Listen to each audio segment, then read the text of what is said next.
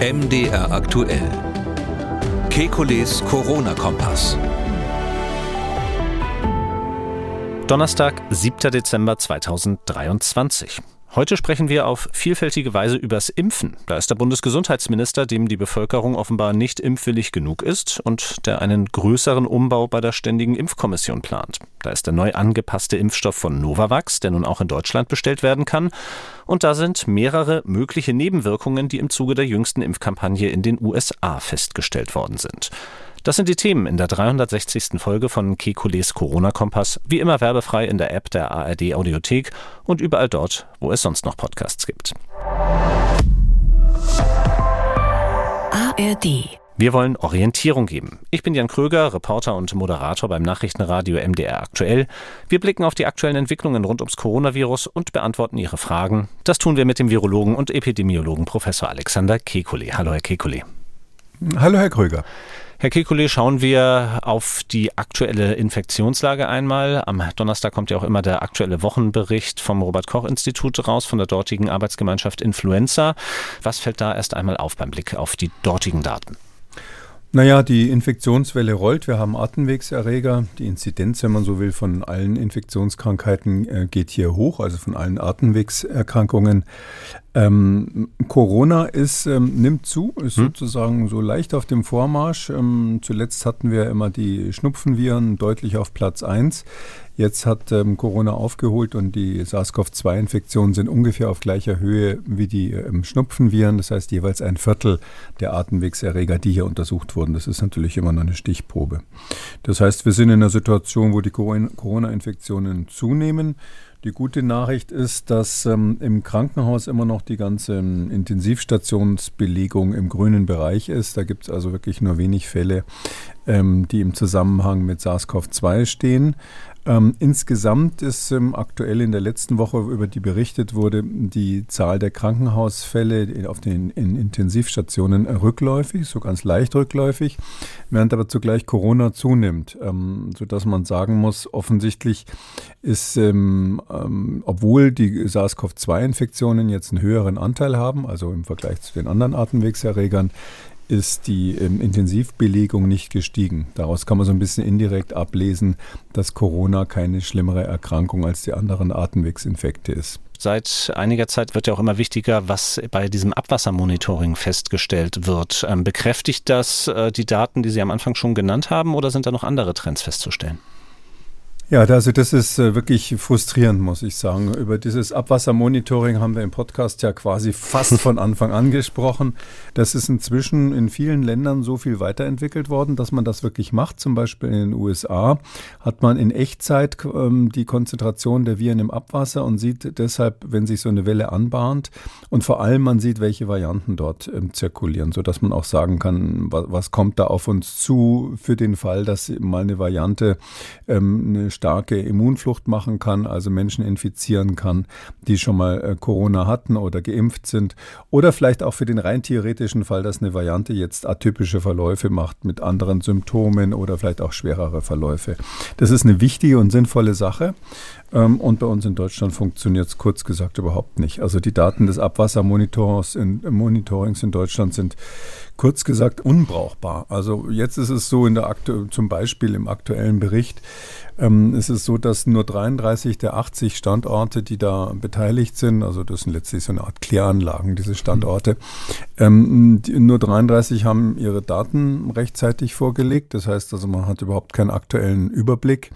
Und das ist ja klar, so ein Monitoring nützt einem nichts, wenn man dann da sieht, was vor drei Wochen passiert ist, weil in der Zeit hat man das Ergebnis dann auch im Krankenhaus. Da kann man dann warten, bis die Menschen sozusagen zum Arzt gehen. Das Abwassermonitoring sollte ihm ja vorauseilen, rein theoretisch. Und auch diese 80 Standorte sind noch lange nicht das, was eigentlich mal angekündigt und gewünscht war. Da sollten wesentlich mehr Standorte entwickelt worden werden. Das hat offensichtlich nicht geklappt.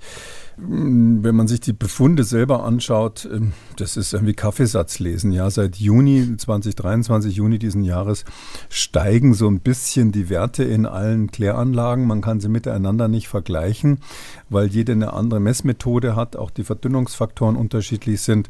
Hm, das kann man sich schon vorstellen. Es ist klar, wenn Sie zum Beispiel bei einer Station ganz viel Regenwasser mit drinnen haben, da, wo natürlich keine Viren drin sind, dann ist klar, dann wird es rausverdünnt, sodass man die untereinander nicht vergleichen kann.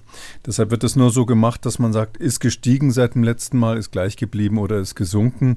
Da sehen wir seit Juni durchgehend einen Anstieg, sage ich mal, fast überall in einzelnen Stationen, aber dann wieder ein Abfall, wo keiner weiß warum.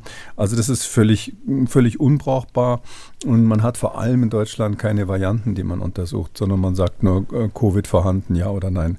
Also warum das noch veröffentlicht wird, frage ich mich tatsächlich. Man müsste eigentlich mal den Satz reinschreiben, hat sich bei uns als nicht machbar erwiesen, aus welchen Gründen auch immer, und das ähm, letztlich wieder einstellen und nochmal ähm, ähm, da sozusagen in die Forschungsphase gehen und überlegen, ähm, wie man das besser machen kann, dass man da auch Daten generiert, die, die brauchbar sind. Hm, ich verstehe ja, wieso es Sie als Virologen sehr frustriert, wie das da abläuft. Ähm, ist das aber gerade so schlimm in einer äh, Lage wie jetzt? Wahrscheinlich gerade ein Luxus, den wir uns leisten können noch. Also es ist so, ähm, es, wenn Sie ganz genau nachfragen, ist es genau in der jetzigen Phase, wo wir so eine hm. Erkältungswelle haben und auch eine Covid-Welle haben, gar nicht so schlimm weil das ist nicht das typisch, die typische Zeit, wo wir das brauchen, sondern man braucht es eigentlich dann, wenn neue Varianten kommen, um die frühzeitig zu erkennen. Das kann man im Moment mit der Methode sowieso nicht, so wie es in Deutschland gemacht wird. Ähm, und es ist dann sinnvoll, wenn gerade die Inzidenz gering ist, also außerhalb der Saison, wenn man praktisch im Sommer plötzlich eine Welle hätte, die sich da anbahnt oder in bestimmten Regionen Deutschlands anbahnt, dann wäre das eine Früherkennungsmethode. Dafür ist es eigentlich da. Aber man sieht an den bisherigen Daten eben, dass es auch in diesem Fall nicht funktionieren würde. Und darum ist der, wenn, wie Sie richtig sagen, der Virologe ein bisschen frustriert, zumal das ja ne, äh, schon lange, lange auf der To-Do-Liste steht. Mhm. Man kann vielleicht noch zu den Varianten sagen, die sind natürlich dann eben aus den ähm, Krankenhausproben, die ähm, regelmäßig da eingeschickt werden an die Referenzlabore, sind die ja bekannt. Da kann man sagen, dass sich jetzt von diesen mm, viel beschriebenen ähm, Horrorvarianten, ich weiß gar nicht mehr, welche schönen Spitznamen die so haben, HV.1, der in den USA ja eine Rolle spielt, oder JN.1, der, was bei uns ähm, angekündigt wurde. Keiner von denen hat sich irgendwie durchgesetzt. HV1 ist bei 7%, JN1 bei 16%. Tendenz bei JN1 so leicht steigend. Und wir haben weiterhin die Situation, dass wir eigentlich ähm, so eine Rekombinante haben, also ähm, XBB-Abkömmling, der heißt dann in dem Fall EG5. Eris war da, glaube ich, der Spitzname, den die sogenannten Variantenjäger dem gegeben haben. Der macht knapp die Hälfte der Fälle nach wie vor aus, von denen, die untersucht wurden. Und so ein bisschen auf dem Vormarsch ist BA286. Das ist eben ein Abkömmling dieser alten BA-Untervariante von Omikron, ähm, die damals, also BA2-Untervariante, die damals ähm, in Deutschland ja nicht so lange ähm, präsent war. Die war eigentlich nur wenige Wochen präsent und darum gibt es wahrscheinlich viele Menschen, die gegen BA2 noch nicht immun sind. Und so hat das äh, Virus oder diese Untervariante jetzt eine zweite Chance. Insgesamt ist das alles sage ich mal, etwas, was man mit Entspannung anschauen kann. Mhm. Ich erwähne es hier hauptsächlich deshalb, weil es eben so war, dass in der Vergangenheit doch viel Alarm darum gemacht wurde, teilweise auch von Politikern und von irgendwelchen sogenannten Fachleuten, die dann eben gesagt haben, hier kommen die Varianten, Horror, Horror, wir müssen jetzt ähm, aufpassen, das und das tun. Am Ende des Tages hat sich keiner dieser ähm, angekündigten Tiger, die da aus dem Wald kommen sollten, als Tiger entpuppt. Das waren dann eher so Kätzchen oder so, was die mal kurz Miau gesagt haben. Und trotz dieser entspannten Lage, die Sie da skizzieren, hat sich diese Woche der Bundesgesundheitsminister geäußert zur Corona-Lage und vor allem zur Impfkampagne, wird zitiert mit dem Satz, es sei sehr enttäuschend, dass bisher nur drei Millionen Menschen Impfungen mit neuen Präparaten genutzt hätten, die an aktuelle Corona-Varianten angepasst sind. Und beim selben Termin hat er auch noch einmal aktiv geworben, sich impfen zu lassen, mit einem Argument, das wir vielleicht auch aus früheren Jahren im Dezember schon kennen möchte auch an all diejenigen appellieren, die jetzt über die Weihnachtstage ihre Familie besuchen, vielleicht auch Ältere treffen. Wenn man sich jetzt impfen lässt, dann entwickelt die Impfung noch ihre volle Wirkung bis zum Weihnachtsfest. Das wäre jetzt der optimale Zeitpunkt, sich noch impfen zu lassen. Soweit also Karl Lauterbach in dieser Woche. Ähm, fangen wir vielleicht mal mit dem ersten Statement an. Ähm, ist es wirklich so enttäuschend? Nur drei Millionen Impfungen? Wie bewerten Sie das? Ähm, das ist schwer zu sagen. Also äh, erstens will ich sagen, der, dass der Gesundheitsminister Werbung für die Impfung macht, ist sein Job. Ja, mhm. das ist richtig. Das ist jetzt eine andere Situation. Ich bin ja, mich halt ja nicht mich mich nicht mit Kritik zurück, wenn wenn er mal Unsinn redet. Ja. Aber in dem Fall natürlich muss irgendeiner muss ja die Werbung machen. Das Robert Koch Institut, der Minister, die machen Werbung für die Impfung und es ist ja heutzutage eigentlich im Paket immer gemeinsam mit der Influenza-Impfung, mit der Grippeimpfung. Ähm, ja, sind das ist es enttäuschend? Das ist halt die Frage. Also die Empfehlung der Ständigen Impfkommission heißt ja, erstens mal, alle über 18 sollen entweder geimpft oder genesen sein. Bis 18 Jahre haben wir die Besonderheit in, in Deutschland, dass eben keine allgemeine Impfempfehlung ausgesprochen wird, nur für Personen mit besonderem Risiko. Da unterscheiden wir uns zum Beispiel von den USA. Ähm, und ähm, da frage ich mich, also ich glaube ehrlich gesagt, dass von denen, die über 18 sind, wir jetzt die Situation haben, die sind entweder geimpft oder genesen. Oder es gibt einen kleinen Teil, die keins von beiden sind, aber die haben sich dann wirklich gut versteckt die letzten Jahre. Und die solche Impfmuffel sind, dass sie partout das nicht machen wollen, obwohl sie glauben, dass sie noch nie ähm, Corona hatten. Ich glaube, das ist eine verschwindende Minderheit, um die man sich keine Sorgen machen muss. Die, die, die meisten, die jetzt sich nicht impfen lassen, werden wahrscheinlich geimpft oder genesen sein und über 18, aber unter 60. Ab 60 wird dann die Impfung empfohlen, ja, also die Boosterung empfohlen. Das heißt, man soll sich da einmal im Jahr boostern, wenn man im letzten Jahr nicht ähm, sowieso einen Infekt hatte, also eine, eine Corona-Infektion hatte.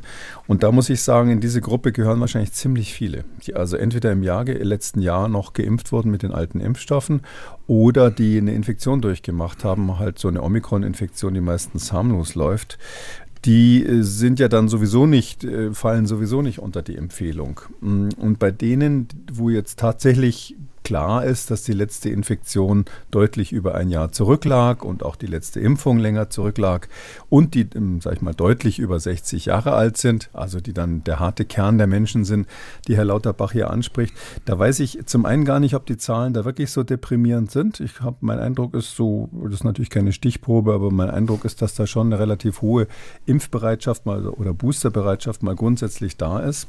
Zum anderen muss man natürlich sagen, die Menschen haben ja auch viel gelernt, sind ja alles Hobby-Virologen heutzutage. Und ähm, wenn dann einer sagt, also einer verstanden hat, ähm, dass es ja auch ein individuelles genetisches Risiko gibt für schwere Corona-Verläufe. Also das wird ja immer deutlicher. Am Anfang haben wir das nur vermutet, inzwischen kennen wir zum Teil die Gene. Es ist klar, dass es einzelne Menschen gibt, bei denen das Immunsystem einfach verrückt spielt, wenn sie diese SARS-CoV-2-Infektion bekommen. Insbesondere war das so bei den ersten Varianten, aber bis zum gewissen Grad kann es auch bei, den, bei Omikron noch vorkommen oder Omikron-Untervarianten vorkommen. Aber wenn ich jetzt natürlich schon ein, zweimal Omikron hatte, oder vielleicht sogar die schweren Varianten damals durchgemacht habe und sagt, naja, ähm, so schlimm war das bei mir nicht. Ich war dann nach einer Woche wieder gesund. Dann weiß man einfach, dass man mal so grundsätzlich nicht wohl nicht zu den Menschen gehört, die da besonderes Risiko, individuelles genetisches Risiko haben im Sinne einer ungünstigen Veranlagung. Ich glaube, das ist eine Überlegung, die darf man niemandem absprechen. Natürlich würde ich als Arzt niemanden raten, äh, sich infizieren, eine Infektion in Kauf zu nehmen statt Impfung. Mm, aber da ist es ja auch wieder so, selbst wenn sie geimpft sind, können sie ja trotzdem eine Infektion bekommen. Die läuft, verläuft dann halt nicht mehr so schwer oder diese wenigen schweren Verläufe sind zumindest für einige Monate weniger wahrscheinlich. Und Sie merken schon, die, das Argument von Herrn Lauterbach verwässert sich, je länger man darüber spricht, sodass ich schon sagen muss, es ist gut, wenn sich die Leute, die wirklich ein Risiko haben oder die sich wirklich konsequent schützen wollen und insbesondere auch medizinisches Personal, darüber hat Herr Lauterbach gar nicht gesprochen, hm vielleicht weil das auch irgendwie so seine Klientel ist als Gesundheitsminister, da, die sind ja notorische Impfmuffel. Also das ist bekannt, dass äh, selbst bei der Influenza-Impfung also viel zu wenig medizinisches Personal sich da impfen lässt, obwohl die Impfung da klar empfohlen wird. Und ich glaube, da sollte man nochmal einen ganz gezielten Aufruf machen ähm, bei dem Corona-Thema, bei den Risikopersonen. Ich glaube, da ist, hat sich das schon irgendwie entschieden. Die Leute machen es entweder oder sie können einfach zu denen, die sagen, nee, das brauche ich jetzt nicht mehr. Mhm. Da haben Sie schon sozusagen äh, die Adressaten eines möglichen Aufrufs angesprochen. Vielleicht ähm, meine zweite Frage bezieht sich ja auf diesen Aufruf von äh, Herrn Lauterbach. Hier sitzt ja auch jetzt ein Hobby-Virologe quasi am anderen Ende des Mikrofons im Gespräch mit Ihnen. Ähm, die dieser Hinweis darauf, sich impfen lassen, um ein sicheres Weihnachtsfest zu haben, mir ist es langsam etwas billig nach fast vier Jahren, seitdem Covid-19 bekannt geworden ist. Kann man jetzt nicht einfach auch einmal sagen, man lässt sich impfen eben, um sich auch gegen diese Krankheit einfach impfen zu lassen, ohne so einen Anlass zu haben? Ich glaube ja. Ich meine, er hat natürlich recht, es ist so, an Weihnachten werden die in Deutschland traditionell die Kontakte mhm. zwischen der älteren und der jüngeren Generation intensiver. Und natürlich, wenn jetzt die Enkel, die vielleicht noch im Kindergarten sind, plötzlich äh, mit der Oma zusammensitzen über längere Zeit, über mehrere Stunden, dann gibt es eine höhere Infektionswahrscheinlichkeit, weil das dann quasi dann da reingespült werden kann. Und gerade ältere Leute verändern ja dann auch so ein bisschen ihren typischen Tages- oder Wochenablauf. Die haben ja häufig ähm, so typischen Wochenrhythmus. Entweder leben sie im Altenheim oder sie wohnen zu Hause und machen eigentlich mehr oder minder immer die gleichen Dinge im, im Wochenverlauf. Und jetzt kommt diese Weihnachtszeit, wo man alles anders macht. Da geht man dann plötzlich einkaufen in der Stadt und äh, stürzt sich ins Getümmel. Da kommen eben die Verwandten von sonst woher vielleicht angereist. So hat er schon recht. Es ist eine Zeit, wo ähm, man mit höheren Infektionen, höherer Infektionsquote, Risiko Risiko rechnen muss für ältere Menschen. Und deshalb ist es ein Zeitpunkt, wo man, wo man über die Impfung mal nachdenken kann. Das gilt sowohl für SARS-CoV-2 als auch für die Grippeimpfung. Und bei der Grippeimpfung hat er völlig recht. Ähm, da ist jetzt zwar bis Weihnachten wohl die Welle nicht zu erwarten, aber da sind wir noch vor der Welle und da lohnt es sich auch jetzt noch, sich impfen zu lassen.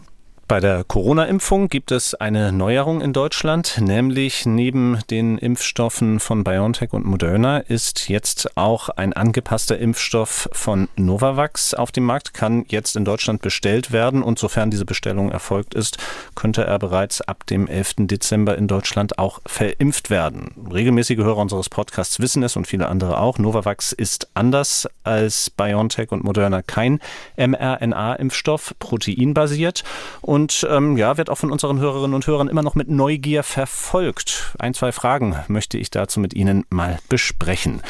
Ich fange mal an mit dem, was Gilles Krein uns per Mail zugeschickt hat. Inzwischen hat auch Novavax den proteinbasierten Impfstoff also an die neue Variante angepasst.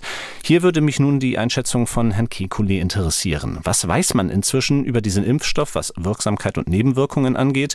Ist es hierbei ebenso bedenklich, dass die Anpassung nicht so streng kontrolliert wurde oder war die Zulassung bei diesem Impfstoff besser?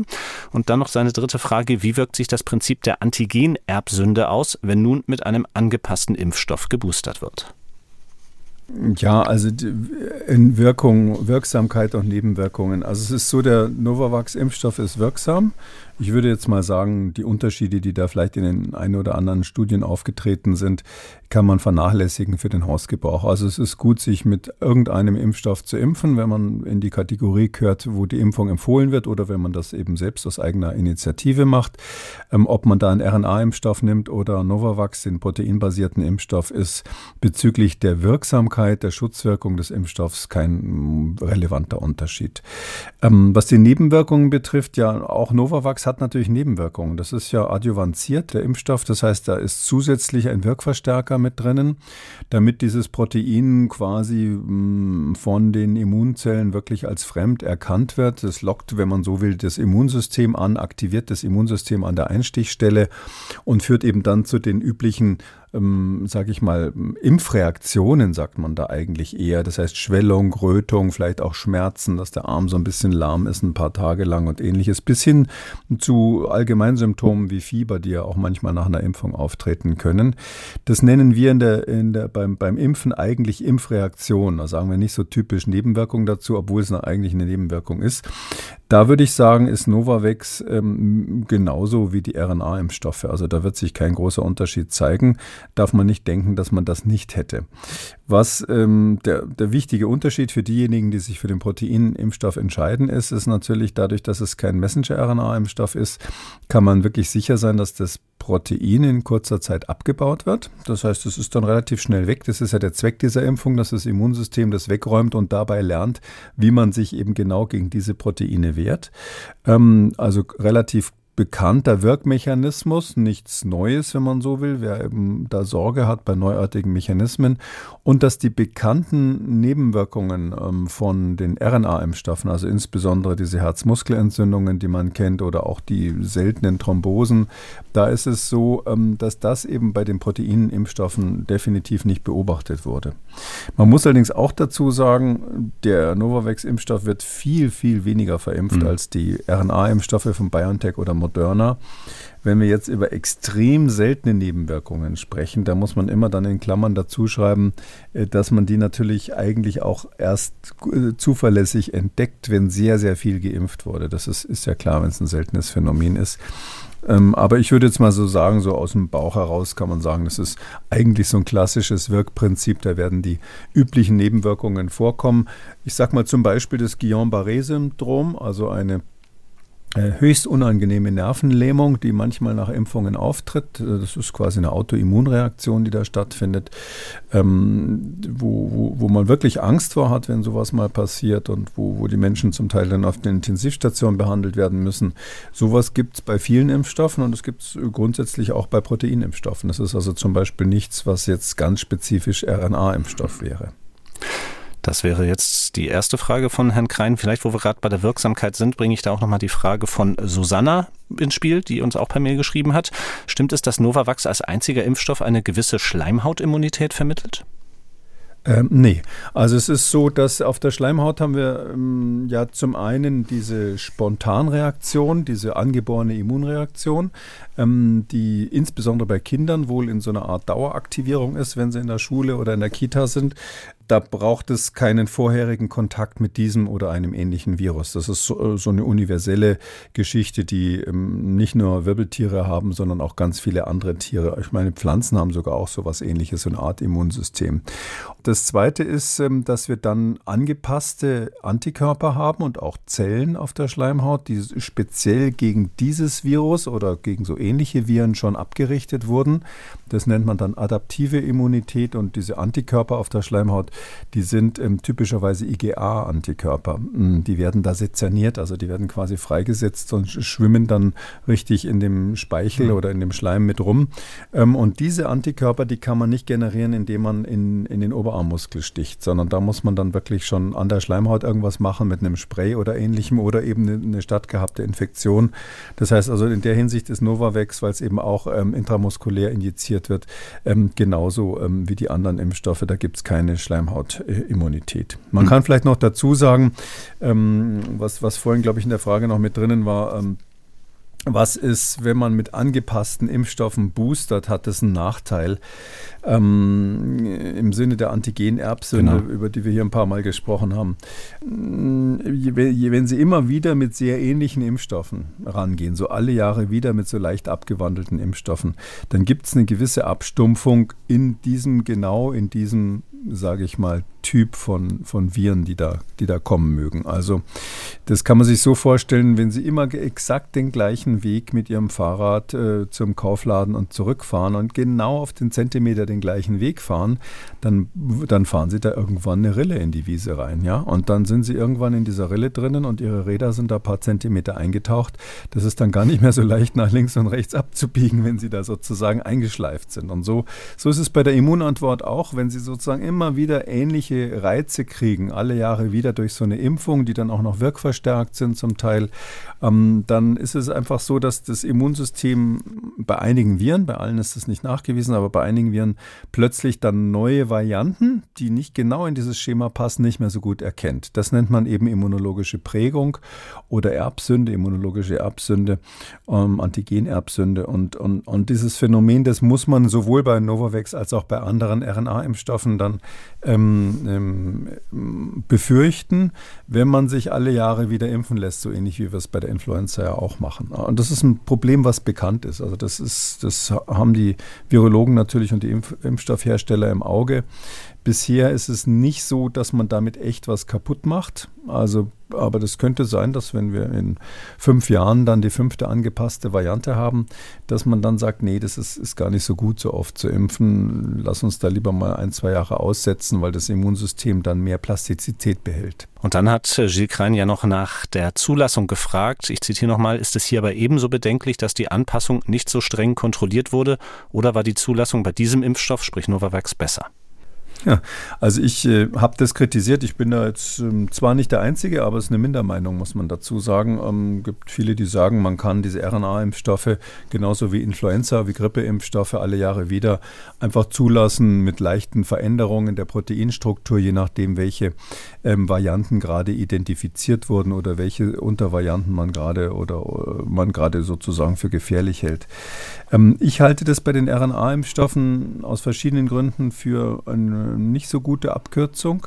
Das eine ist, ähm, Nutzen-Risiko-Abwägung ist ja dort durchaus ambivalent. Die werden ja auch ähm, international zumindest sehr viel bei Kindern verimpft. Ähm, bei uns gibt es diese allgemeine Empfehlung nicht mehr, aber da meine ich, muss die Sicherheit dann wirklich ganz, ganz groß geschrieben werden, auch wenn man daran denkt, dass das bei Schwangeren verimpft wird, ist meines Erachtens die Sicherheit extrem wichtig. Ähm, und wir wissen übrigens durch eine aktuelle Studie gerade, dass bei Schwangeren es tatsächlich so ein merkwürdiges Phänomen gibt, ähm, wenn man die vor der Schwangerschaft schon geimpft hat, also die haben die Antikörper schon im Blut gegen SARS-CoV-2, mhm. dann ist es so, dass das dem Kind, dem Neugeborenen nichts nützt. Also da gibt es keinen Vorteil, sondern man muss die Mutter während der Schwangerschaft impfen, was natürlich immer so ein bisschen ein Geschmäckle hat, sowas zu machen. Ähm, man hat ja dann auch eine Impfreaktion bei der Mutter natürlich. Und man muss es während der Schwangerschaft machen, damit das Kind einen gewissen Schutz nach der Geburt von einer SARS-CoV-2-Infektion oder vor schwereren Verläufen zumindest hat.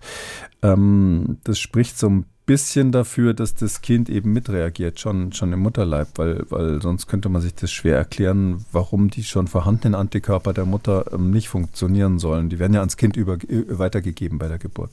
Aber das nur so am Rande. Das heißt mhm. also, wir haben also so, so viele Fragezeichen bei dieser, bei dieser, bei dieser Impfung. Darum finde ich, ist die Sicherheit extrem wichtig. Und bei den RNA-Impfstoffen kommt eben hinzu, dass man eigentlich ähm, zwei Moleküle hat, wenn Sie so wollen. Also Sie haben ja diese Messenger-RNA.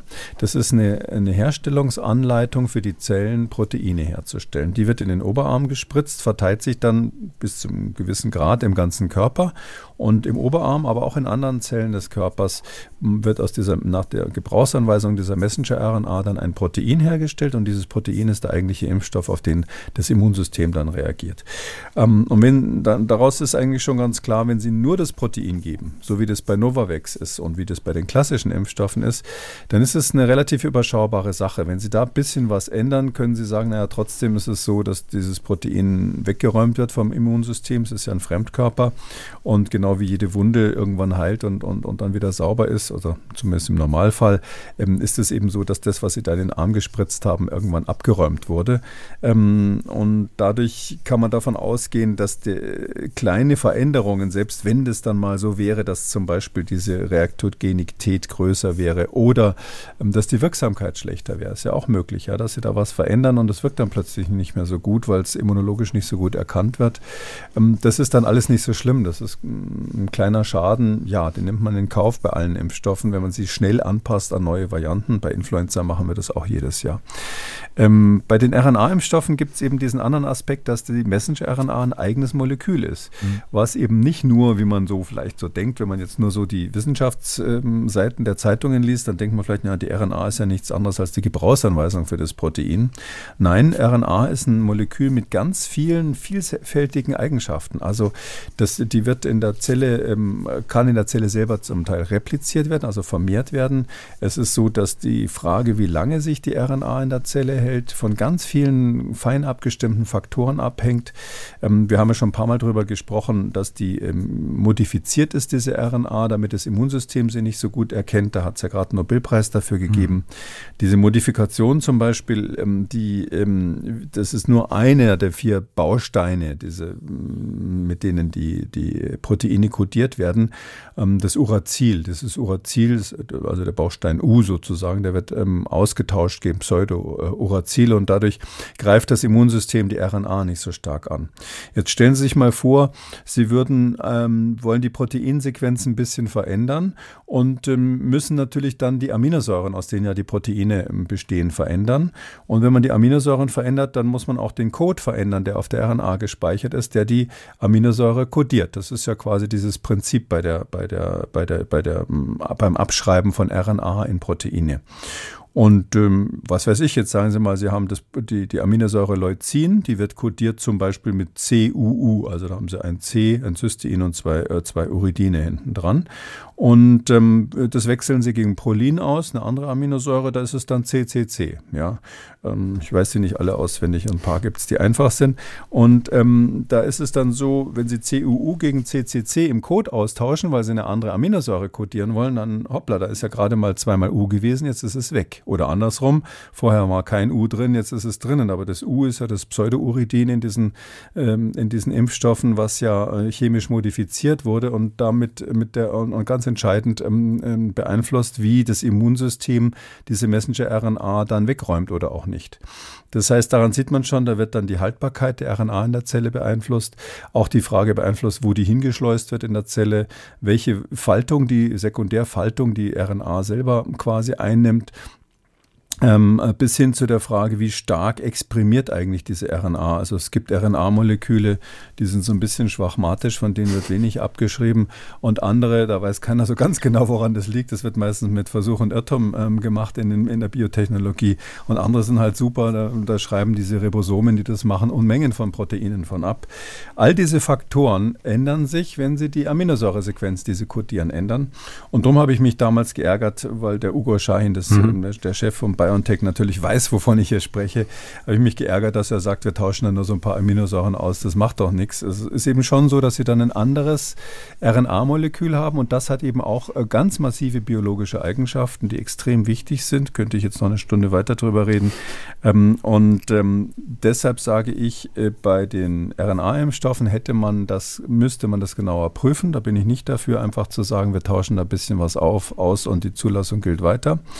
Bei Novavax gilt es nicht, weil sie das RNA-Molekül als Zwischenstufe gar nicht haben. Auch wenn Sie sie nur am Rande erwähnt haben, die Studie über die Impfung bei Schwangeren und wie sich das auf Neugeborene auswirkt, ist eine, wer sich da reinlesen möchte, die wir gerne verlinken können auf unseren Seiten. Dann schließen wir das Thema Novavax für heute ab und müssen noch einmal kurz schauen auf die Institution, die in Deutschland zuständig ist für die Bewertung von Impfstoffen und auch für die Empfehlung, für wen diese geeignet sind. Die Ständige Impfkommission nämlich. In den letzten Wochen ist bekannt geworden, und zwar zunächst durch aktuelle Mitglieder dieser äh, Ständigen Impfkommission, dass dort ein großer Umbau bevorsteht nämlich dass das Bundesgesundheitsministerium die Impfkommission reformieren will. Kernpunkt ist, dass die Zeit, die die Mitglieder eben im Gremium verbleiben dürfen, auf drei Amtszeiten begrenzt werden soll. Und das würde zum Beispiel bei der jetzigen Impfkommission bedeuten, dass von den aktuell 17 Mitgliedern theoretisch nur noch sechs verbleiben könnten. In den Medien hat das einiges an Echo gefunden. Die einen schreiben von einem Umbau der STIKO, andere sogar von einer Zerschlagung. Wo positionieren Sie sich da? Ja, das ist ein merkwürdiger Vorgang, das muss man schon sagen. Vor allem, man muss es ja im Paket sehen. Also das Robert-Koch-Institut ist gerade sehr stark gestutzt worden. Hm, das ähm, haben wir schon mal kommentiert. Der, der, Eindruck ist doch da, steht doch da im Raum, dass der Bundesgesundheitsminister das Robert-Koch-Institut äh, gerne an die Kandare genommen hätte. Das hat wohl nicht so funktioniert und jetzt werden eben die Zuständigkeiten massiv beschnitten und es wird eine neue Einrichtung gemacht, die hoffentlich dann eher nach der Pfeife des Ministeriums tanzt. Ähm, und so in diesem, im Zuge dieser, mh, hm, dieses auf, auf, auf Linie bringens der, der oberen Bundesbehörden ist natürlich die STIKO was besonders Unangenehmes, weil die ist ja völlig frei. Da heißt es dann auch irgendwo in der Geschäftsordnung, dass die nur ihrem eigenen Gewissen unterstellt sind, die Mitglieder dort. Um, ähm, das heißt, denen kann man sozusagen nichts vorschreiben, was sie bitteschön empfehlen sollen. Und das hat, hat man ja in der Pandemie gemerkt. Auch der Bundesgesundheitsminister Lauterbach hat das ähm, erlebt, dass die STIKO halt eben nicht nach seiner Pfeife getanzt hat. Ähm, das vorhin genannte Beispiel, dass in Deutschland bis 18 Jahre überhaupt keine Empfehlung mehr vorhanden ist, das ist ja, widerspricht ja, muss man ganz klar sagen, dem, was Herr Lauterbach gesagt hat. Und zum Teil hat der Bundesgesundheitsminister ja Impfaufrufe gestartet, die dann von der STIKO nicht gestützt wurden. Sodass man sagen muss, bei SARS-CoV-2 gab es vielleicht auch so ein inoffizielles Kompetenzgerangel an der Stelle, wer sich besser mit dem Thema auskennt. Wenn man das alles nicht gehabt hätte, würde man sagen, naja, gut, dass da neue Mitglieder berufen werden, ist ja irgendwie normal bei solchen mhm. Kommissionen. Also bei der STIKO ist es so, ich habe mir das nochmal angeschaut, da steht halt in der Präambel der Geschäftsordnung, also nicht einmal richtig als Paragraph, sondern irgendwo in der Präambel steht drinnen, dass also das Gesundheitsministerium ähm, soll grundsätzlich alle drei Jahre die Mitglieder neu berufen. Das heißt eigentlich, wenn sowas in der Geschäftsordnung steht, und hier ist es so, die Geschäftsordnung gibt sich die Kommission zwar im Prinzip selber, die muss aber vom Ministerium genehmigt werden, das ist so üblich bei solchen Kommissionen, ähm, und da muss man sagen, was heißt das typischerweise? Soll neu berufen werden, heißt eigentlich, dass man dann neue Mitglieder hat. Aber sonst bräuchte man diese Regelung nicht. Sonst würde man sagen, bis, bis, bis auf Lebenszeit oder bis jemand in Pension geht oder sowas, sind die da im Amt. Ähm, und das wurde ja nie gemacht, dass man da ähm, jedes Mal neue Mitglieder reingeholt hat, sondern man hat Wiederberufungen gemacht. Dann würde ich jetzt juristisch, wenn ich genau hinschaue, sagen, naja, was man dann üblicherweise dazu schreibt, äh, ich habe selber mal so eine Geschäftsordnung für eine andere Bundeskommission schreiben dürfen, da schreibt man dann üblicherweise den Satz dahinter, Wiederberufungen sind möglich. Der steht hier nicht, sondern eigentlich ist dann der, die Intention eigentlich, dass da neue Gesichter erscheinen. Das hat die STIKO in den letzten Jahren einfach nicht gemacht. Ähm, ich verstehe sehr gut, warum, weil wenn so eine mhm. Kommission mal zum einen eingespielt ist, dann weiß man einfach auch von den anderen. Äh, das sind ja irgendwie so eine Größenordnung von 17, 18 Leute, die da sitzen. Die müssen sie ja erstmal kennen. Da müssen sie wissen, was die anderen können und was sie nicht können. Alles sind Fachleute, aber jeder ja letztlich für was anderes. Und dann wissen sie schon, wenn der und der ähm, was sagt, dass das vielleicht ein toller Kinderarzt ist, der sehr ähm, tolle praktische Aspekte einbringen kann, der sich aber jetzt so mit spezielle, speziellen Fragen der Immunologie vielleicht nicht so super auskennt. Das heißt, man wird dann verschiedene Argumente dieses Kollegen unterschiedlich gewichten. Wenn man zuhört und die ganze Gruppe macht das, weil sich ja alle kennen, man ist da nett zueinander, höflich zueinander, aber äh, zum Teil ist es dann so, dass sich mit einem bestimmten Virus oder einer bestimmten Spezialfrage halt nur einer oder zwei wirklich gut auskennen und die anderen nicken das dann ab. Und weil man weiß, wer derjenige, der sich ist, das ist, der sich auskennt, funktioniert so eine Kommission auch. Ähm, klar will man da nicht ständig neue Gesichter haben und wenn alle neu sind, ist natürlich natürlich dann totales Chaos, weil, weil vielleicht auch die, die Kompetenzen ganz weg sind. Also mit diesen Spezialfragen, die die STIKO da zu klären hat. Und wir hatten bei SARS-CoV-2 ja nur einen ganz kleinen Einblick, den wir da letztlich hatten. Das sind ja ganz viele ähm, Krankheitserreger, um die es da geht. Und soll man da boostern, dann kommt wieder ein neuer Impfstoff. Dann sitzen denen ständig die Pharmavertreter auf dem Schoß und wollen irgendwie, dass dies und das eben jetzt in die Pflichtimpfungen oder in die empfohlenen Impfungen reinkommt, weil das, was empfohlen ist, ist dann typischerweise auch am Schluss Schluss von der Krankenkasse bezahlt. In diesem ganzen Spannungsfeld zusätzlich noch die Watschen, die man vom Minister eventuell ein, einkassiert und ähm, die Öffentlichkeit oder die Presse, die dann schimpft, dass bestimmte Entscheidungen zu lange dauern, gibt es natürlich auch nicht so viele Leute, die A geeignet sind und die B sich das dann auch noch äh, für lau antun wollen. Die kriegen ja kein Geld dafür. Äh, die kriegen, glaube ich, so Sitzungsgeld plus Spesen äh, und bei Spesen dürfen sie, ähm, müssen, müssen sie zum Teil dann auch äh, kostengünstig anreisen, sonst gibt es Ärger. Ähm, also das ist jetzt nicht so, dass das nur so toll wäre, in so einer Kommission zu arbeiten. Und darum ähm, hat man halt immer wieder die gleichen berufen, die irgendwie gesagt haben, ich finde es toll, ich mache das weiterhin. Obwohl eigentlich rein nach dem Worttext man die sowieso alle drei Jahre hätte auswechseln müssen. Und wenn der Minister jetzt die Absicht hat, im Februar läuft jetzt die aktuelle mhm. Berufungsphase mhm. aus, wenn er die Absicht hat, jetzt da ganz viele neu zu berufen, ich habe gehört, dass er 12 von 17 auswechseln will, äh, da muss ich sagen, ja, das hätte er ja auch einfach mal so machen können, weil wenn er neu beruft, beruft er neu. Die, die haben alle ähm, so, so Urkunden in der Hand, ähm, Schreiben des Ministers in der Hand, wo ein Ablaufdatum draufsteht. Hm, wenn er dann lauter neue Leute beruft, dann ist es halt so. Das ist in dem Sinn keine Reform, sondern ein ganz normaler Verwaltungsakt. Ähm, die eine Kritik daran haben Sie ja selbst auch zusammengefasst, wird ja auch von jetzigen STIKO-Mitgliedern geäußert, dass es eben eine ganze Zeit dauern könnte, bis eine neu zusammengesetzte Impfkommission wieder so eingespielt sei wie die laufende. Ähm, eine andere Äußerung, die mir noch aufgefallen ist, kommt vom Kindermediziner Martin Terhardt. Das wäre auch so jemand, der jetzt in der STIKO sitzt und durch die Reform diese dann verlassen müsste. Er sorgt sich darum, dass keine ambulant tätigen impfenden Ärzte und impfenden Pädiater natürlich in seinem Fall mehr in die STIKO berufen werden, sagt, das wäre ein großes Manko und ein großer Verlust. Sehen Sie diese konkrete Gefahr? Naja, das ist, ähm, da wird dann halt ein bisschen Lobbyarbeit auch gemacht. Also natürlich braucht man Kindermediziner da, das ist doch völlig klar. Ähm, weil bei den empfohlenen Impfungen geht es ja hauptsächlich um Kinder, muss man sagen. In erster Linie sind es ja im Kindesalter empfohlene Impfungen ich hätte keine Sorge, dass jetzt in der nächsten Kommission keine Kinderärzte dran sitzen. Und wenn dann einer sagt, ja, da muss aber ein ambulanter Kinderarzt dabei sein, äh, ja, muss ein niedergelassener Kinderarzt jetzt unbedingt in dieser Kommission sitzen und warum der eine und warum nicht der andere. Ich finde, jetzt schon im Vorfeld anzufangen, der Minister muss aber dies oder das ähm, äh, berufen, das ist dann, hat auch so ein Geschmäckle irgendwie. Das, äh, klar, der beruft jetzt wahrscheinlich viele Gesichter neu. Es steht eher zu befürchten, das finde ich, ähm, wenn man jetzt so ein bisschen schaut, wie Herr Lauterbach in der Vergangenheit ähm, wichtige Posten besetzt hat, auch zum Beispiel das neue Amt, was ja ein Teil, die neue Bundesbehörde, die einen Teil der Aufgaben des Robert-Koch-Instituts jetzt übernimmt, da werden als Leiter natürlich schon Leute eingesetzt, die Herr Lauterbach persönlich kennt aus seiner bisherigen Arbeit im Zusammenhang mit Corona und die offensichtlich aus seiner Sicht ähm, geeignet sind, dann ähm, nicht aus der, äh, über die Stränge zu schlagen oder die, die eher vielleicht das machen, was der Minister wünscht oder mit denen er zumindest glaubt, dass die Kommunikation reibungslos verläuft.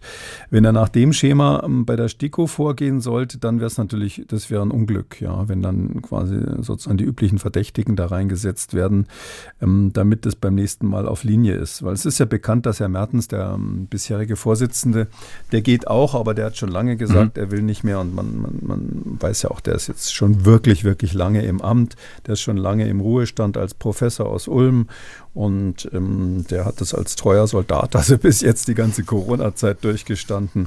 Ähm, aber der war natürlich zum Teil auch kritisch, nicht? Also als er da öffentlich gesagt hat, was war das irgendwie, seine Enkelin würde er nicht impfen lassen mhm. oder so ähnlich war die Aussage. Die Richtung, ja.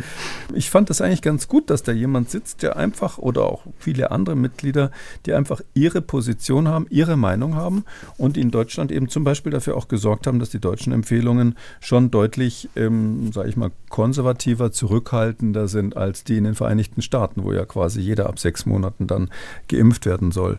Ich hätte da die Befürchtung, dass diese, diese Individualität der Beurte Beurteilung so ein bisschen wegbricht. Und wo ich gar nichts von höre, was mich eigentlich viel mehr interessieren würde, mhm. ist, ähm, es war ja evident schon früher, aber in der Zeit, wo, wo Corona war, am deutlichsten, dass die STIKO untermotorisiert ist. Ähm, ich war ja selbst mal in so einer ähnlichen Kommission bei der, der, der Schutzkommission beim Bundesinnenminister. Da hatten wir das gleiche Problem. Sie haben halt die Kommissionsmitglieder, die haben häufig äh, noch irgendwas anderes zu tun außer diesem Ehrenamt. Ähm, und, ähm, und die haben ganz selten vernünftigen ähm, wissenschaftliche, vernünftige wissenschaftliche Unterstützung. Also die bräuchten eigentlich so eine Art Mittelbau Aufbau oder so ein Büro, so ein Backoffice, wo, wo zwei, drei, vier Akademiker sitzen, die ihnen zuarbeiten, ein richtiges Büro, wo man und, und auch Geld, wo man dann mal Unterstudien nach außen in Auftrag geben kann, wo man sagt, die und die Fragestellung, das gebe ich jetzt raus als Auftrag, ähm, als Kommission, um, damit ich das nicht selber machen muss. Dieser Apparat, der heutzutage in modernen Kommissionen, die richtig ausgestattet sind, international eigentlich absoluter Standard ist, das hat die STIKO nicht. Ja, die müssen es Kraft eigener Wassersuppe selber selber nachts irgendwie äh, blättern. Ähm, und ähm, das finde ich nicht in Ordnung. Also da hätte Herr Lauterbach sagen müssen, ich gebe jetzt so und so viel Geld für ein STIKO-Büro aus, dass, das eine, dass, die, die, dass die eine richtige institutionelle Unterstützung haben. Das wäre viel wichtiger als die Frage, ähm, ob jetzt da unbedingt ähm, 12 von 17 Leuten ausgetauscht werden müssen. Ein Thema möchte ich heute noch mit Ihnen besprechen. Auf das hat uns auch eine Ärztin aufmerksam gemacht, beziehungsweise an das hat sie uns erinnert, kann man fast sagen. Sie hat uns nämlich folgende Mail geschrieben, möchte auf Wunsch auch namentlich nicht genannt werden, schreibt, ich bin Assistenzärztin für Allgemeinmedizin und im Erzgebirge tätig. Im November fand in Radebeul der 30. Sächsische Hausärztetag statt. Im Rahmen dieser Veranstaltung hielt der Vorsitzende der Sächsischen Impfkommission, Professor Grünewald, einen Vortrag zum Thema Impfen. Ich nahm selbst leider nicht teil, erfuhr jedoch von meiner ärztlichen Kollegin, die den Vortrag gehört hat, dass er gesagt habe, dass bei den Simultanimpfungen Covid-Influenza, also gleichzeitige Impfung gegen Corona und gegen Grippe, es zu einer erhöhten Schlaganfallrate gekommen sei. Dies habe sie als Covid-Impfgegnerin darin bestärkt, diese Impfung erst recht nicht mehr durchzuführen. Ich teile Ihre Ansichten keinesfalls und bin stets bemüht, nach wissenschaftlich fundierten Erkenntnissen zu arbeiten. Mich beunruhigt aber diese Aussage. Gibt es denn konkrete Zahlen zu dieser Äußerung? Ist die Simultanimpfung sogar gefährlich für meine Patientinnen und Patienten? Sollte ich über dieses Risiko aufklären? Ja, also es gibt eine aktuelle Studie, die nochmal bestätigt hat, das ist nicht ganz, ganz neu ist es nicht, ähm, dass ähm, Schlaganfall, also eine Durchblutungsstörung im Gehirn, die dazu führt, dass man äh, neurologische Symptome entweder vorübergehend hat oder eben permanent, so eine richtige Halbseitenlähmung oder ähnliches, ähm, dass dafür das Risiko ganz geringfügig erhöht ist. Hm. Na, bei einer Simultanimpfung oder nach einer Simultanimpfung ähm, gegen Grippe und Covid. Muss man allerdings dazu sagen, das betrifft ältere Patienten über 65 Jahre und also gleich oder älter als 65 Jahre und ähm, da in diesem Alter sind die Impfstoffe nicht genau das gleiche, was Jüngere bekommen. Und zwar die Influenza-Impfstoffe, die Grippe-Impfstoffe sind dann verstärkt. Also da ist entweder eine höhere Konzentration an, an Eiweiß drinnen oder sie haben sogar einen Wirkverstärker dabei, also sind adjuvanziert, weil bei älteren Menschen das Immunsystem sonst nicht so gut anspringt. Hat auch ein bisschen was mit dieser immunologischen Prägung zu tun. Wenn die eben jedes Jahr ihren Impfstoff gekriegt haben, irgendwann muss man dann die Dosis erhöhen, damit sozusagen noch was passiert, wenn man mit, gegen eine neue Variante oder bei Influenza dann gegen einen neuen Subtyp ähm, impfen will. Das Sicherheitssignal war eigentlich im, im Januar schon, Januar 2023. Da gab es den ersten Bericht von der FDA, amerikanischen Gesundheitsbehörde. Die machen ja ständig ähm, Überwachung überwachen ständig hm, die Geimpften und da gibt es ja viele, viele, viele in den USA natürlich, genauso wie bei uns, die, die gegen SARS-CoV-2 geimpft äh, sind, die werden ständig überwacht, natürlich auf, auf ungewöhnliche Nebenwirkungen. Gibt es einen gewissen Katalog, ich meine so 20 Positionen sind es, die die da immer wieder abklappern. Und da gab es schon im Januar 2003, also Januar diesen Jahres, gab es ein Signal, dass man festgestellt hat, dass eine bestimmte Art von Schlaganfall, die sogenannten nicht hämorrhagischen Schlaganfälle, dass die irgendwie gehäuft waren bei über 65-Jährigen. Ähm, ähm, das war eben nicht ganz klar, ob das mit dieser Impfung zu tun hat oder nicht. Was heißt nicht hämorrhagisch, wenn man so, ein, so einen Schlag kriegt, wie man so sagt im Volksmund? Das kann entweder sein, seltener ähm, durch eine Blutung, da ist dann ein Gefäß geplatzt ähm, und dann kommt es zu einer Blutung und zum Schlaganfallsymptomatik. Das sind die hämorrhagischen, also die blutenden Schlaganfälle sozusagen, und, oder aber eine einfache Verstopfung, ja, dass einfach ein Gefäß verstopft ist durch eine Thrombose, das sind die nicht hämorrhagischen. Naja, und wir wissen ja, dass diese RNA-Impfstoffe eben manchmal so eine leichte Thrombose-Neigung machen. Das hat jetzt nichts zu tun mit den Effekten, die wir, die wir ähm, bei dem AstraZeneca-Impfstoff gesehen haben, aber so tendenziell ist es so, dass eben die RNA-Impfstoffe auch die, die, Blutgerinnung bei manchen Menschen zumindest an, anwerfen können, sodass das ein Sicherheitssignal war. Da hat man gesagt, hoppla, das schauen wir uns mal genauer an. Ist gemacht worden. Die FDA, die amerikanische Gesundheitsbehörde, hat das genauer angeschaut und eben jetzt gerade als Preprint, also als vorläufige Untersuchung Mitte Oktober ähm, äh, veröffentlicht, jawohl, da ist ein ein klares Sicherheitssignal vorhanden, also ein Risikosignal vorhanden.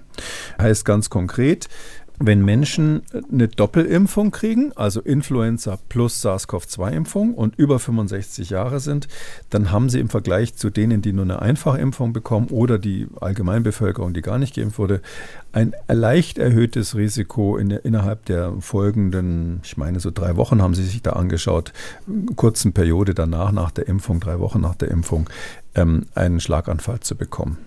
Das ist das Risiko, um, um da konkret was zu sagen, so an Zahlen, weil die, die Hörerin das auch wissen wollte. Mhm. Es ist so, dass bei dem BioNTech-Impfstoff ähm, für den ähm, nicht hämorrhagischen Schlaganfall, also für diese Verstopfung von, von Gehirngefäßen, ähm, innerhalb von äh, in dem Fall 22 bis 42 Tage nach der Impfung, also nur in diesem Zeitfenster, das sind also dann etwas über drei Wochen bis zu etwas über einem Monat, ist das Risiko 1,2-fach erhöht, also die Inzidenz 1,2-fach erhöht. Das heißt 20 Prozent mehr, als wenn man diese Doppelimpfung nicht machen würde. Ähm, das war für den BioNTech-Impfstoff. Beim Moderna-Impfstoff, das ganz interessant ist, das Fenster, was man da identifiziert hat, wo das Risiko, wo man ein Risikosignal sieht, ein bisschen ein anderes. Und zwar hat man bei diesen richtigen ähm, Schlaganfällen im klassischen Sinn nichts gesehen. Aber man hat gesehen, dass die sogenannten transienten ischämischen Attacken, ähm, wo man so vorübergehend mal so einen neurologischen Ausfall hat, das sind so Leute, die zum Beispiel so kurzzeitig so mhm. dann wirken, als hätte man ihnen den Stecker gezogen. Mhm. Ich glaube, in Medien ist dann immer vom Minischlaganfall die Rede. Minischlaganfall, ja, so ein kleiner wie so ein Blackout oder dann manche haben sie ein Zittern dann in dem Moment. Und das Ganze ist nach kurzer Zeit, meistens nach ein paar Minuten schon wieder vorbei. Manchmal erinnern sie sich selbst dran, manchmal haben sie es gar nicht so bemerkt. Und für diese transienten ischämischen Attacken, die also auch eigentlich biologisch gesehen auch ein Minischlaganfall sind, da ist, passiert fast das Gleiche. Da ist ein kleiner Thrombus unterwegs in den Arterien, die zum Gehirn führen. Und der bleibt aber nicht hängen oder verstopft ein größeres Gefäß, sondern der blockiert nur zeitweise irgendein kleineres Blutgefäß und dadurch kommt es eben zu dieser Unterversorgung, regionalen Unterversorgung im Gehirn, die aber vorübergehend ist. Und da ist es so eben, für, für Moderna hat man da, den Moderna-Impfstoff hat man festgestellt, dass äh, dann wirklich nur in den ersten drei Wochen nach der Impfung ähm, dieses Risiko besteht für die TIAs, für diese transienten Attacken. Und da ist der, das Risiko um 1,35, also 35 35 Prozent höher ähm, als, als die Vergleichsgruppe. Das sind schon, also wenn Sie 20 Prozent, 35 Prozent, das sind schon ziemlich deutliche Zahlen. Man muss sagen, das ist keine richtige klassische Risikoerhöhung, weil was da noch fehlt, ist, dass man rausrechnet, welche weiteren Faktoren da eine Rolle spielen können. Also diese sogenannten Confounder, die kann man natürlich bei so großen statistischen Analysen noch nicht machen. Dann ist es äh, über einen kleinen Zeitraum eigentlich nur, so dass man eigentlich nur die Veränderung der Inzidenz in einem bestimmten Zeitraum messen kann, aber nicht wirklich das, das ausgerechnete Risiko messen kann. Das, das wäre dann auch der nächste Schritt, was sozusagen das Gesamtrisiko ist. Aber insgesamt muss man sagen, das ist eine super gemachte Arbeit. Zwar im Preprint, ähm, ähm, sozusagen noch nicht offiziell veröffentlicht, aber ich wüsste jetzt nicht, wer das so begutachten könnte, wenn es von der FDA könnte, kommt, dass er sagt, nee, das lehne ich hier mal schön ab. Das würde sich kaum jemand trauen. Hm. Es sind ähm, die Daten von Medicare, diesem amerikanischen Gesundheitssystem. Manche haben auch früher Obamacare dazu gesagt, weil der das ähm, vergrößert und eigentlich erst richtig eingeführt hat, ähm, verwendet worden. Das heißt also ähm, Versicherungsdaten ganz, ganz viele Amerikaner. Insgesamt hatten die über 5 Millionen ähm, Geimpfte. In dem Fall Impfungen Impfungen natürlich noch viel mehr. Und ähm, da haben sie dann ein paar tausend ähm, Schlaganfälle, paar tausend, 2641 transiente ischämische Attacken oder auch ähm, fast 5000 Fälle, wo man es nicht so genau wusste, was von beiden oder nicht genau festgelegt hat. Also eine riesen Datenbasis gehabt ähm, sodass man sagen muss, das sind harte Daten und es ist ziemlich klar, dass da ein zusätzliches Risiko für diese Art von Problemen besteht, zusätzlich zu den bekannten, also Herzmuskelentzündung und Herzbeutelentzündung. Und wie soll die Kollegin im Erzgebirge jetzt damit umgehen gegenüber ihren Patienten? Ja, da äh, muss man vielleicht dazu sagen Folgendes. Also mal die objektiven Zahlen, die, die helfen ja dann in dem Fall immer. Wir sind beim, beim Gesamtrisiko, was da besteht für diese Kombination, sind wir in einem Bereich, der ungefähr vergleichbar ist. Das ist jetzt keine saubere Zahl, aber von der Größenordnung vergleichbar ist mit dem, was bei der Herzmuskelentzündung der Fall ist. Herzmuskelentzündung natürlich eher typischerweise in, bei jüngeren äh, Erwachsenen. Ähm, das heißt also, es ist ein extrem seltenes Ereignis, darum hat man es eben auch jetzt erst festgestellt. Mm, und bevor es im Beipackzettel steht, muss sie darüber ähm, nicht aufklären, weil das noch nicht, das ist ja, die erste Stufe ist ja immer, ähm, mm, gibt es ein Signal, das ist ja nur die, ein mögliches Risiko. Und als nächstes, wenn man also statistisch merkt, jawohl, das ist statistisch gehäuft, dann muss man im Einzelnen in die Zahlen reingehen und mal genauer rechnen, Ähm, gab es da Confounder, also gab es da irgendwelche Störfaktoren, die das vielleicht mit verursacht haben könnten? Ähm, haben wir irgendwas übersehen? Es ist zum Beispiel so, dass man weiß, dass Influenza-Impfung alleine auch eine ganz leichte Erhöhung der der Schlaganfälle macht, ganz minimal. Ähm, und jetzt ist die Frage, hm, komisch, das wusste man vorher auch nicht. Also das ist in dieser Studie rausgekommen. Vorher hieß es eigentlich immer, die Influenza-Impfung auch in dieser höheren Dosierung für ältere Menschen oder auch in dieser adjuvanzierten Form, also mit diesem Wirkverstärker, ist absolut ähm, frei von Schlaganfall als Nebenwirkung. Jetzt äh, ist hier so ein kleines Signal auch bei dem, auch in dem Fall aufgetreten, sodass man gucken muss, was ist da eigentlich los? Was haben wir da gemessen? Vielleicht sind diese Medicare-Daten so, dass da bestimmte Leute rausgefiltert wurden, bei denen andere Risikofaktoren häufiger sind. Um, das heißt also, dieses Sicherheitssignal heißt noch nicht, dass es eine wenn Sie so wollen, anerkannte, bestätigte Nebenwirkung hm. ist, sondern das heißt nur, Achtung, das müssen wir jetzt wirklich ganz genau untersuchen. Das wird in den USA gemacht. Also ich würde sagen, es ändert für uns, für die Indikation, für diejenigen, die die Impfung haben wollen oder haben sollen, ändert es absolut nichts. Und es kann sogar sein, dass das Ganze sich noch komplett in Luft auflöst, wenn man dann vielleicht feststellt, dass irgendein, irgendein Störfaktor, der hier die Statistik beeinflusst hat. Ich bleibe noch einmal bei der FDA, denn im Zuge der jüngsten Impfkampagne unter Daten, die dort ausgewertet werden, ist noch ein zweites Sicherheitssignal festgestellt worden und das betrifft Kinder. Worum geht es da? Äh, ja, das ist noch, noch schwächer. Ähm, äh, was ich gerade gesagt habe, war ja quasi die Überprüfung eines ersten Hinweises, den es schon seit Januar mhm. 23 gab, der jetzt so überprüft wurde mit dem Ergebnis, jawohl, es gibt da ein, offensichtlich eine erhöhte hm, Inzidenz von Schlaganfällen und, und ischämischen Attacken bei der Kombinationsimpfung ähm, Influenza plus ähm, SARS-CoV-2. Jetzt sind wir sozusagen bei dem, was bei, bei, der, bei in dem anderen Fall im Januar ähm, 23 festgestellt wurde. Wir wir sind jetzt sozusagen bei dem allerersten Vorsignal, wenn man so will. Und ähm, da hat auch die FDA mit ihrer Methode, wo sie eben immer so alles durchkämmen, ähm, bei einem anderen Symptomenkomplex plötzlich ein Signal gefunden, was aber längst nicht so genau statistisch jetzt überarbeitet ist. Und da geht es um, ähm, da geht es um Krampfanfälle, Krampfanfälle im Kinder, Kindesalter. Also wenn Sie so wollen, so was ähnliches wie ein epileptischer Anfall. Wenn man das jetzt sieht, so als Laie, würde man sagen, das Kind hat einen epileptischen Anfall. Ähm, ist gar nicht so einfach auseinanderzuhalten. Und diese Krampfanfälle im Kindesalter, die kommen eben manchmal vor, insbesondere im Vorschulalter ist es jetzt nicht so super selten. Ich kann auch gleich sagen, warum. Und da ist auch nochmal als Preprint jetzt ähm, Mitte Oktober von der FDA gesagt worden, ähm, wir sehen auch ein Signal bei einer leichten Erhöhung dieser Krampfanfälle. Das war auch eine ganz kleine Zahl von Fällen, die da, die da aufgetreten ist. In der Größenordnung von 70 Fällen haben die gesehen, mhm. bei insgesamt ähm, vier, über vier Millionen Geimpften. Also das ist wirklich, wirklich nicht sehr viel, was da, was da, ähm, was da sozusagen aufgetreten ist. Aber man rechnet ja dann immer für jede Altersgruppe ähm, gegen überlegen, wie häufig ist es normalerweise in so einem Zeitraum von einer Woche nach der Impfung. Ich glaube, die haben hauptsächlich ein bis zwei Wochen nach der Impfung sich angeschaut. Und wie, wie häufig ist es normalerweise? Und ähm, dann guckt man, ähm, ist es bei denen, die gerade vorher geimpft wurden, häufiger? Und da ist jetzt ziemlich eindeutig, zumindest als Sicherheitssignal rausgekommen, ähm, sowohl bei BioNTech als auch bei Moderna ähm, gibt es nach der Impfung bei zwei bis vierjährigen, beziehungsweise bei Moderna ist der Zeitraum zwei bis fünfjährige, den man da ausgewertet hat, da ist ein erhöhtes Risiko für solche ähm, Krampfanfälle vorhanden. Und zwar typischerweise in der ersten Woche nach der Impfung und das Maximum, wenn man so will, also der Median dieser Werte, der liegt bei zwei Tage nach der Impfung. Also zwei Tage nach der Impfung ist, ist der mittlere Wert zwischen diesen ähm, Einzelpunkten, die man da festgestellt hat.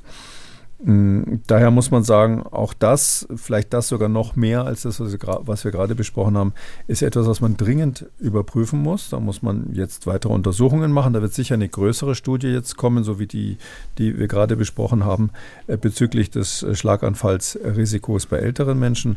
Wird man jetzt bei den Kindern genauer schauen müssen, ähm, ist es wirklich so, dass da ein Sicherheitssignal, wenn man das genauer überprüft, vorhanden ist bezüglich der ähm, Krampfanfälle nach Impfung bei Kindern?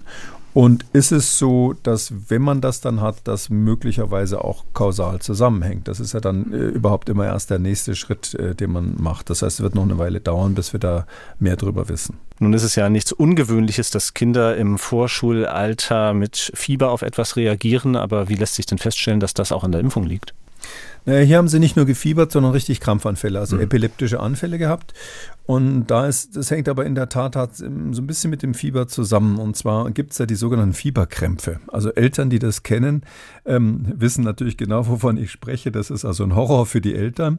Die äh, manche Kinder, das ist individuell irgendwie prädisponiert, ähm, reagieren bei ansteigendem Fieber. Manchmal weiß man noch gar nicht, dass das Kind gerade Fieber bekommt, aber plötzlich kriegen die, fallen die um und haben so einen richtig, richtigen epileptischen Anfall. Also das ist damit Bewusstlosigkeit Flüssigkeit, verdrehen die Augen, beißen sich auf die Zunge, haben Schaum vorm Mund. Also das volle Programm, natürlich der Horror für die Eltern, die das nicht kennen, auch ein Horror für Eltern, die es schon kennen.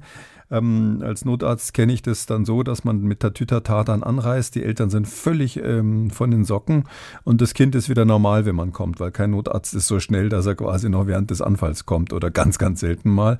Das dauert ein paar Minuten und dann ist der Spuk komplett wieder vorbei. Ähm, kommt leider bei Kindern, die das einmal hatten, dann manchmal noch ein, zweimal vor bei anderen, meistens dann bei anderen ähm, äh, Virusinfekten, typischerweise im Anfangsstadium. Deshalb ist es auch saisonal häufig häufig natürlich im, im Winter und so weiter. Das heißt, es sind Fieberkrämpfe, bekanntes Problem. Ich meine, in der Größenordnung von drei, vier Prozent der Kinder erleben das einmal im Leben, mindestens einmal im Leben und typischerweise ist es mit dem Vorschulalter dann vorbei. Also das ist nichts, was einem bleibt. Und diese Fieberkrämpfe, die also Kinderärzte kennen, die Notärzte kennen, die manche Eltern kennen, ähm, die kommen natürlich nicht nur bei Fieber, wenn man jetzt gerade Fieber hat, weil man einen Virusinfekt ausbrütet, sondern die kommen auch bei diesem Fieber, was ja nach der Impfung manchmal vorkommt. Also äh, Fieberreaktion ist ja eine der, hängt ja mit der Reaktogenität des Impfstoffs zusammen. Und deshalb ist natürlich die erste Frage, die man sich stellt, ist, ja, Moment, waren das Fieberkrämpfe? die, die da gemessen wurden. Weil klar, wenn ich natürlich impfe, ein Teil der Kinder hat Fieber und die, die diese Veranlagung für die Fieberkrämpfe haben, die könnten dann auch so, so eine Art ähm, scheinbar epileptischen Anfall da bekommen. Ähm, es ist so, dass über die Hälfte der Fälle, die da berichtet wurden, insgesamt 72 Fälle, über die Hälfte waren tatsächlich Fieberkrämpfe. Also die waren von der klinischen Beschreibung her klassische Fieberkrämpfe, so dass man sagen kann, hm, das wird mich jetzt nicht so beunruhigen. Das ist halt eine Nebenwirkung des Fiebers bei manchen Menschen. Aber es ist so, dass Fieber typischerweise ganz am Anfang nach der Impfung kommt, also wirklich am selben Abend. Äh, viele Eltern kennen das ja auch, wenn die Kinder geimpft wurden. Am Abend irgendwann, wenn man tagsüber beim Arzt war, kommt dann das Fieber. Spätestens am nächsten Tag. Aber dann ist eigentlich Schluss. Also man kriegt nicht am dritten Tag äh, das Fieber. Und das passt hier nicht zusammen. Das ist nämlich so, dass es keine Häufung am, am, am, am ersten Tag, also am Impftag oder am Tag danach ist, sondern erst am übernächsten Tag ist, sind die meisten Fälle. Das passt zeitlich nicht so richtig zu dem Fieberkrampf dazu, sodass man sagen muss, ja, vielleicht wird ein Teil dieser Phänomene, dieser, dieser Fälle dadurch erklärt, dass die Kinder Fieberkrämpfe hatten. Aber wahrscheinlich ist es so, dass es noch ein weiteres Phänomen gibt, was eben unmittelbar mit dem Impfstoff zusammenhängt. Vielleicht zur Beruhigung, das war noch ähm, seinerzeit der monovalente Impfstoff, ähm, der also ähm, gegen den ursprünglichen Wuhan-Typ, also gegen den allerersten ähm, äh, Typ des, äh, des Virus mhm. gerichtet war. Da wird jetzt natürlich weiter untersucht, um festzustellen, ob diese leichte Häufung der Krampfanfälle jetzt äh, was, nur was mit dem Fieber zu tun hat oder ob es noch einen anderen biologischen Effekt dieser Impfstoffe gibt. Damit sind wir am Ende der 360. Ausgabe von Kekules Corona-Kompass. Vielen Dank, Herr Kekule. Wir hören uns wieder in zwei Wochen. Am nächsten Donnerstag sind Sie mit Susanne Böttcher verabredet zu Kekules Gesundheitskompass. Ich danke erstmal für heute. Bis zum nächsten Mal. Tschüss. Gerne. Bis dann, Herr Krüger. Ciao. Und wenn Sie eine Frage haben, dann schreiben Sie uns an mdraktuell-podcast.mdr.de oder rufen Sie an kostenlos unter 0800 322 00. Kekules Corona-Kompass gibt es als ausführlichen Podcast in der App der ARD Audiothek und überall sonst, wo es Podcasts gibt. Und wer das ein oder andere Thema noch einmal vertiefen möchte, alle wichtigen Links zur Sendung und alle Folgen zum Nachlesen finden Sie unter jeder Folge unter Audio und Radio auf mdr.de. MDR aktuell. Kekules Corona-Kompass.